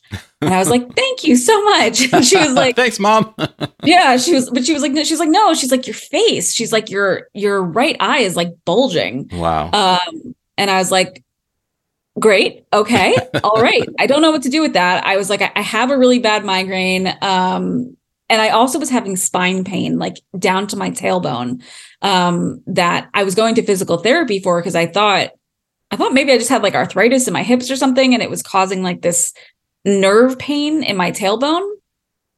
And I was also having memory problems mm. where I was completely forgetting whole conversations that I had, whole meetings that I would have at work. I would be like, did I go to that meeting? I don't even remember being in that meeting. Um, and I was having speech difficulties where I was stuttering, which was really unusual for me. And all of that kind of came together when my parents came to visit because we were driving um, out to Cannon Beach, which is about two hours, um, uh, two hours to the coast from where I am. And during the ride there, I don't really know the topography of Oregon because like I just got to the West Coast at that point. Like I don't really, I don't know where I am. I'm just used to being in Florida where like the land is flat. Um, but as we're driving to the coast, we have to go up a mountain. Like just there's a mountain to get to the beach from where I am. So I, I, I don't okay. So we're driving and as we're driving, I'm getting sicker and sicker and sicker and the pressure in my head is just it's so bad. It's like a migraine, but there's vertigo. I'm feeling like I'm going to throw up. Like it just feels like someone is um taking two hands and just like squishing my head together. And um, as and it's as we're going up this mountain and i'm looking at um, the compass on my phone which tells you the elevation and we were you know 800 900 1000 feet up and just the higher we got the sicker i got. And every time that we would go down 200 or 300 feet i would start to feel a little bit better. Um, so that's when i started to put two and two together that like part of these migraines is associated with elevation. Mm. and um, anyway, so we get to the coast and I'm I'm better at the coast, but on the ride back again, I'm sick as a dog. Um, we get back to Washington to, to Vancouver, Washington, where where I live now, and I uh, I just didn't get better at that point. Like I just continued to just completely deteriorate to the point where I I couldn't make a full sentence. I wasn't remembering thing, things from an hour beforehand. I was really very, very ill, and the migraine pain was nonstop. And this whole time, I had been trying to get an MRI of my brain. Um, but I had previously been to Mayo Clinic, and they had put that I had conversion disorder oh, on my chart. That yeah, I've been there. And too. because they, not at Mayo Clinic, right, that that feels uh, it was bad, extra bad. Yeah, yeah, it was it was extra bad. So so um, my neurologist here just didn't wouldn't do anything. Like they were just like, "You're fine," and I'm like, "I am definitely not fine." So we get back from the trip. My mother comes with me to the neurologist, and uh, I'm like, "There's no point in going to this neurologist. He's just not listening to me. He won't give me an MRI." And we walk into the office, and my mom is like, "Look at her. Just take a minute and look at her, mm. and let her talk." So you can see that her speech pattern is not normal and you can see that her eye is bulging and like there's clearly something very, very wrong here. Wow. And finally he did take us seriously, but he was like, I can't, he's like, I won't be able to get you in for an MRI for weeks based on the wait that we have right now in our area. And and so he says, you need to go to the emergency room because I am actually alarmed. This does look very bad. So we went to the emergency room. We waited for 15 hours oh. for me to get back into a room. And as soon as we did, they they did end up doing um, a lumbar puncture where my pressure was very high. Mm. And then they did an MRI with contrast, which is something that they had never done at the Mayo Clinic when they diagnosed me with conversion disorder. Um, and when they did the MRI, it was very, very clear that I had uh, very bad intracranial hypertension to the point where the um, arteries in the back of my head were like extremely small like too small for the uh, spinal fluid to get out of my brain. And the the optic nerve or i'm sorry not even the optic nerve there's like i think there's like arteries that are near your eyebrows. Uh, they showed them to me on, on the mri and they're supposed to be straight tubes and mine were bent completely at a 90 degree angle from how much spinal fluid was trapped in my brain mm. Um, and so it was it was actually a very dire, very bad situation. Um, and fortunately, like with the spinal tap and and getting a lot of the spinal fluid out, I immediately started to feel better and I immediately started to improve. Uh, but they did want me to have brain surgery. Wow. And and I was totally thrown. Like I was like, no, I not me, not me having brain surgery. I don't need brains. I don't know what you're talking about. Like it was for me like I just could not wrap my literally could not wrap my head around that concept.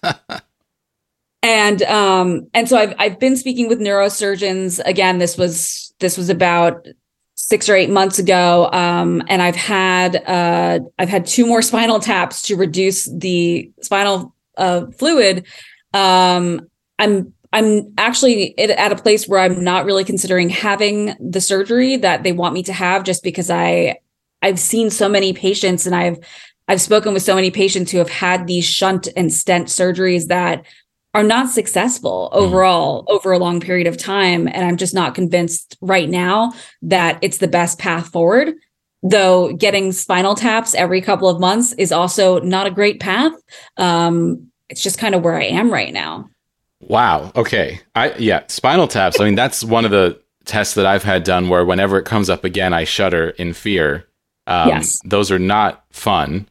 Um, I can't imagine having to steel yourself for doing that like all well, the time.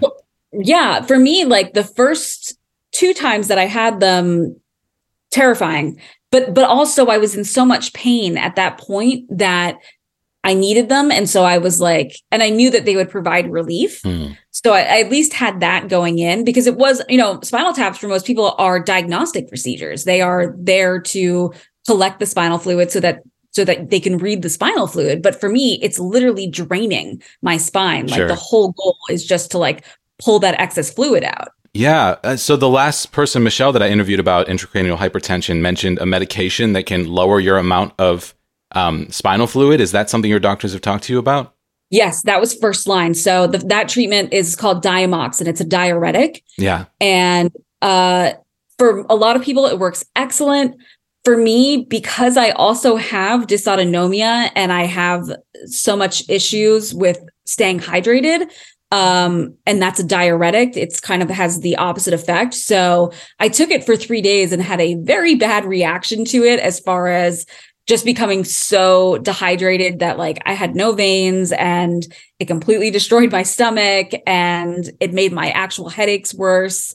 So it really wasn't a great drug for me or a great option for me. So we kind of aside from Diamox, the only treatments are brain surgery or um or spinal taps or that's really the only thing that's left. That's so frustrating. And you've already dealt with so much in your medical journey I mean, what's the feeling of having something else dumped in your lap that you do not want sitting on top of you that is like another chronic condition? That I, I can't even imagine on top of everything else that you're already, already going through. It's annoying. I'm very annoyed. I'm annoyed about it. Like anytime something new enters the picture, and you know, that's the thing too, is like I'm 33 years old at this point. Um, I have outlived, I think, the the the mileage on this body by mm. and far. Um, and so I know that I need to have the expectation that like the harder that I run this body with all of its dysfunctions, the higher the likelihood that I'm going to have more and more not just more chronic but more severe um, forms of illness because I I know that I'm running too hard for what my body is capable of. Um, so I I know literally in just living my daily life that I am putting out more than I than I than I physically have. Um, so it's very annoying because I I think I'm just the kind of person that just wants to keep going at a normal speed. Um, but I I have to just give myself the reality check that like this will be the reality if I, you know, if I if I live long, you know, and yeah. and yeah, like this this will be something that that probably happens. And I think that um I and I think if if a doctor were to look at my file and be like, you have X, Y, and Z, um, you know, how impossible is that? And it's just like, no, it's not impossible. This is what this is what happens when somebody outlives a chronic illness that is trying to kill them. Um, it has a it has a rebound effect on the body. Uh, and so as annoyed as I am, I'm not entirely surprised, but I am annoyed. Yeah, yeah, fascinating. I mean, I, I, I totally know what you mean. Like, and thinking about the the way that your body is wearing over time with the chronic mm-hmm. illness is something that really stresses me out. You know, yeah. um, and just seeing seeing the damage, the toll that everything takes on you, not just the illness, but the medications that you have to take, and yes. sometimes the inactivity that you are forced into. These things, you know, take a toll. Um, and I'm so lucky to be in a place right now where I'm more active than I have been in a long time. And I am feeling every day that I was inactive when I try to get out there and be active, my body's just like not used to it anymore. You know, I'm not, I'm not, you know, I'm not that young anymore. I'm I'm 38. I'm almost 40. There's an element of aging that I'm now reckoning with on top of trying to get back out into the world physically. Um, and it's just, you know, I don't I don't know what toll things have taken because science is not advanced enough to really tell us the answer to a lot of these questions. You know, like my next question for you, I, I'm I'm guessing there probably isn't an answer, but do you know why you now have intracranial hypertension? Is there have, have doctors given you any sort of a reason this has happened, or is it just you know idiopathic? We don't know why this has started happening. It's a good question. There is a there's a reigning theory, but it's not a strong theory at all by my research. So one correlation that they have found uh, for women who who end up having intracranial hypertension at my age is extended use of birth control. Mm. And for me, I have been on the Depo-Provera shot way longer than you're supposed to be on the Depo-Provera shot. Um, and that's because uh, it's one thing that really seems to help with the um, pelvic pain, and abdominal adhesions, and endometriosis that I have. Um, so for me not to be on birth control causes a lot of damage. And what was really interesting was when they told me that, when they said, hey, there are studies claiming, claiming, it's not a very, I'm, I want to really preface that because when I really did dig into the research, it was like, well, women in their 30s who have this uh, also use birth control. I'm like, what woman in her 30s who who who is not currently pregnant is not using birth control? like it's just I don't know. It was it was a anyway. Um, when they told me, yeah, you know, it could be the birth control. I was like, well, let's get me off the birth control right away. And so I immediately stopped my birth control.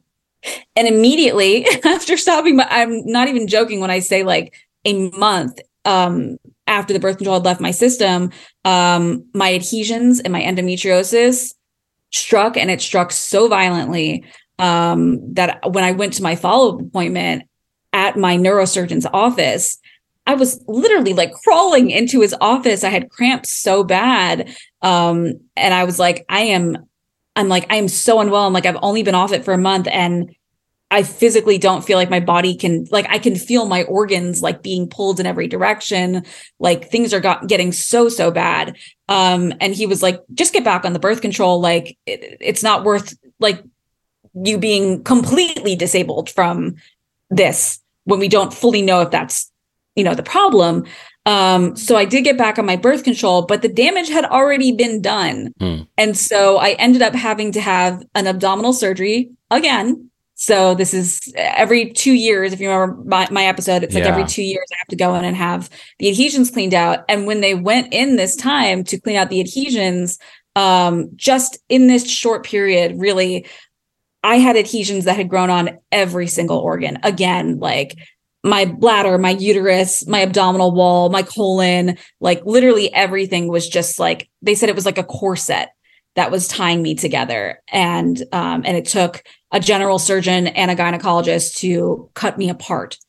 So again, when we talk about like living long with a chronic illness, all of these things like the new diagnosis the medication that you take to treat the new diagnosis the medication that you get off of because it caused something with the new diagnosis you know all of it culminates and it's just you know it's like it's life with a chronic with, with living long with a chronic illness that's what it looks like Yeah. it's this kind of like multifaceted ongoing chaos that you are expected to live through and you just have to do your best. There's no right or wrong. o- Oftentimes, there's very often like the thing that seems like the best thing to do, um, but you often don't know what the side effects of that are going to be or how your body's going to tolerate it.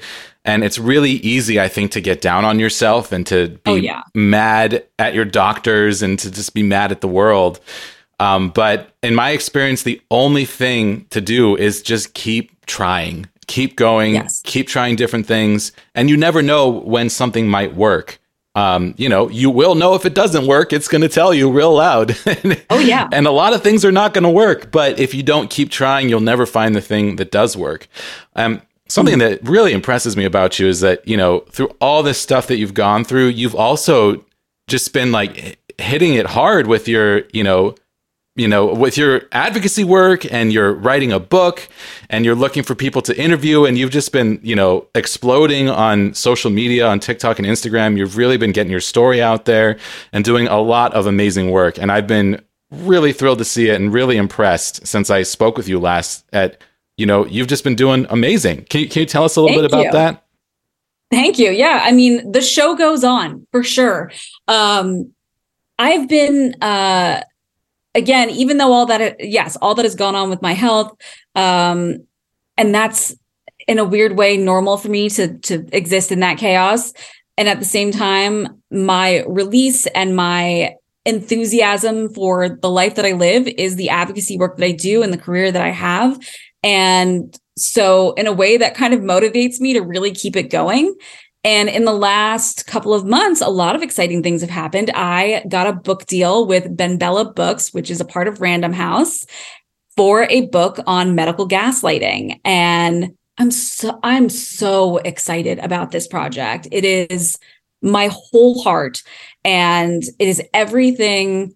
You know, the first book that I wrote was again in the same vein of like I wish I had had this guidebook for me for when I was younger and this same book is is with the same mindset of like i wish i wish i had been able to tell myself that you know this was the way that the medical system was going to treat me. And these were the the, the things that put me at risk for being treated certain ways. And these are the tools that i need to use to fight back. And so this book is actually it's a um, I, i'm calling it a combat guide um, because it really is like a strategic warlike book. And it is not for the faint of heart. This book is not a so and none of my books are, and they're never going to be. None of my work is um kind of like a, a comforting, soft, warm, fuzzy hug vibe. I don't I'm not that girl. Um mine is my work is very much like, hey, we're at war for our lives here and this is what we need to do and i don't care if it hurts your feelings i don't care you know if it if it you know if it feels like we're going hard on something but like um when it comes to medical bias and being in the exam room and knowing that like your life is on the line like i want people to be prepared more than i want them to feel comforted i Mm. guess Yeah. And you, I mean, you do such a good job of that. So I've seen so much of your content where you're just, you know, giving people, you know, eh, ideas about how to approach their doctors and how to advocate for themselves. Because, you know, we say it all the time how important it is to advocate for yourself, but how do you do that? You know, what what is the practicality of doing that? And it's going to look different for every person. And getting some ideas of how other people have done it and succeeded is huge. Um, and I I'm thrilled I'm thrilled for you about this book. This is really exciting because yeah, medical gaslighting is horrifying. And for any yes. of us who have ever been to a doctor who didn't take us seriously and made us feel like the thing that was, you know, bringing our lives to a standstill was all in our heads, that's insanely uh, dangerous. And it does horrible things to your psyche. And then it, you know, gets you to doubt yourself and to question whether or not your own experience of your own life is real because a doctor told you it's not and that's not fair when you're going to someone for help you know it it's it's something that's like a huge issue that that I have lived through a lot and I feel like shining a light on it is so important. Collecting stories is really exciting. I can't wait to see what you put together. Thank you. I'm i'm i think it's really interesting to to think about it as we we really see it as being almost just this mental issue where we suffer the the medical PTSD and the trauma of being medically gaslit and that's definitely something that I explore in the book but the other things that are in there the the other consequences of medical gaslighting um are are so grave yeah and and and I think it, it will be really motivating for people who kind of view it as, you know, well, this is just hurting my feelings. Um, and this is just giving me, you know, it's giving, it's, it's giving me fear and it's making me feel like I, I can't stand up for myself. But I think this book and the stories that are in it will really show that, like, if you don't have the audacity to stand up for yourself, it's going to fold into much bigger issues you know, stuff from losing a limb or an organ to literally dying because you're not being heard. Yeah, and that's so it's so hugely important. Yeah, I mean, it's talking about what it tying back to what we were talking about earlier about you know the the toll it takes on your body to live with a chronic illness for years and years. As soon as you can figure out what's going on in your body and do what you can to mitigate that, you're going to be better off in the long run. And you know, I've mm-hmm. been thinking about this like if if I have mast cell activation syndrome, which we now think that I, I do, um, you know, still not officially diagnosed, but um, I'm on the medication and it's helping. You know, the more I learn about that disease, when your mast cells are activating constantly and they're going haywire and releasing all of these mediators into your bloodstream that become toxic, you know, I live with that, my body full of all of that. If this is the right diagnosis, that I live with that for years where my body was being like poisoned by itself for years and years and years. And I'm still trying to figure out, you know, if that's what happened, what damage did that cause? Are there things mm-hmm. that I need to look into now, you know, for preventative care? And because this disease is so new, we, we don't know that much about it. So it's kind of it's kind of hard to say. And I'm just, you know, it, it's a worry. um, and it's, you know, it, it goes back to the idea of, of what we were talking about before, where it's like we can only do the best we can with what we have at the time. And every yeah. decision that we, you know, that we make for ourselves and for our healthcare, we just kind of have to look back and give ourselves grace because mm. we could only do what we could with what we had. And and you of all people, you are doing the most. I don't know anyone who's working as hard as you to get things figured out. So, well, thank you. And that's a beautiful attitude to have to give yourself grace. Um, and it's it's always good to be reminded of that. I was thinking along the same lines earlier and forgot to mention that, and then got myself all worked up, you know. But then you reminded me, and it still helped, even though I was just thinking about that. I already forgot. So we always have to, you know, some things are worth repeating, um, and being being forgiving to yourself and recognizing that you're doing your best, and there isn't necessarily a right or a wrong. You have to make mistakes sometimes to move forward, to learn what it is you need to know, to figure out where the next step should even go. So, mm-hmm. yeah, hugely important. But Alana, amazing job today coming back on the podcast. Thank you so much for coming back and sharing a bit more of your story. I always love talking to you, and I'm thrilled that you have big things in the works.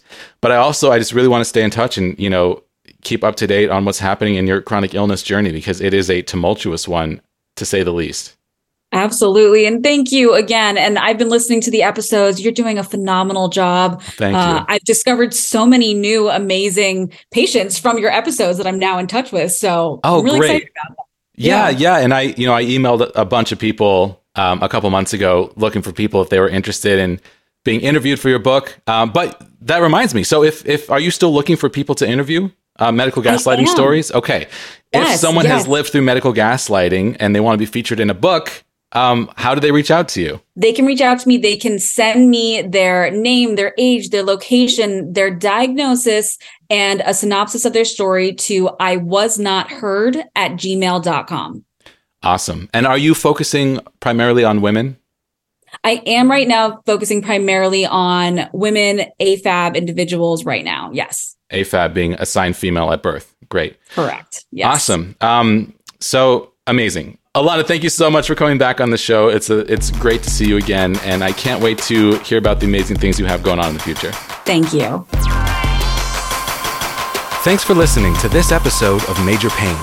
I'm Jesse Mercury, your host and the producer of this podcast. Artwork by Egg Salad Salad. Our theme music is the song Time Machine from my sci fi synth pop album, available at jessemercury.bandcamp.com. Send your thoughts or questions to our email address, majorpainpodcast at gmail.com. You can also use that address to find us on PayPal. Tips are greatly appreciated. Don't forget to leave a positive rating and review on Apple Podcasts or the podcast platform of your choice. Find more information about this show or leave a comment on any episode at our website, majorpainpodcast.com. Major Pain is supported by listeners on Patreon. Thank you to our $2 per month supporters, our $7 per month patrons Naomi Adele Smith, Sunny Roberts, Laura Stevens, Brooke Walters Schmidt, Kelsey Madsen, All Around Foundation Waterproofing, Danielle Signorelli, Alexandria Henderson, and Justin Minnick. And our $25 per month producers Steve Kavanaugh, Chris Fowler, Ensign Q, Trish O'Brien, and Hipster Leia. Learn how you can support the show while receiving special recognition, gifts, and monthly bonus episodes at patreon.com slash majorpainpodcast.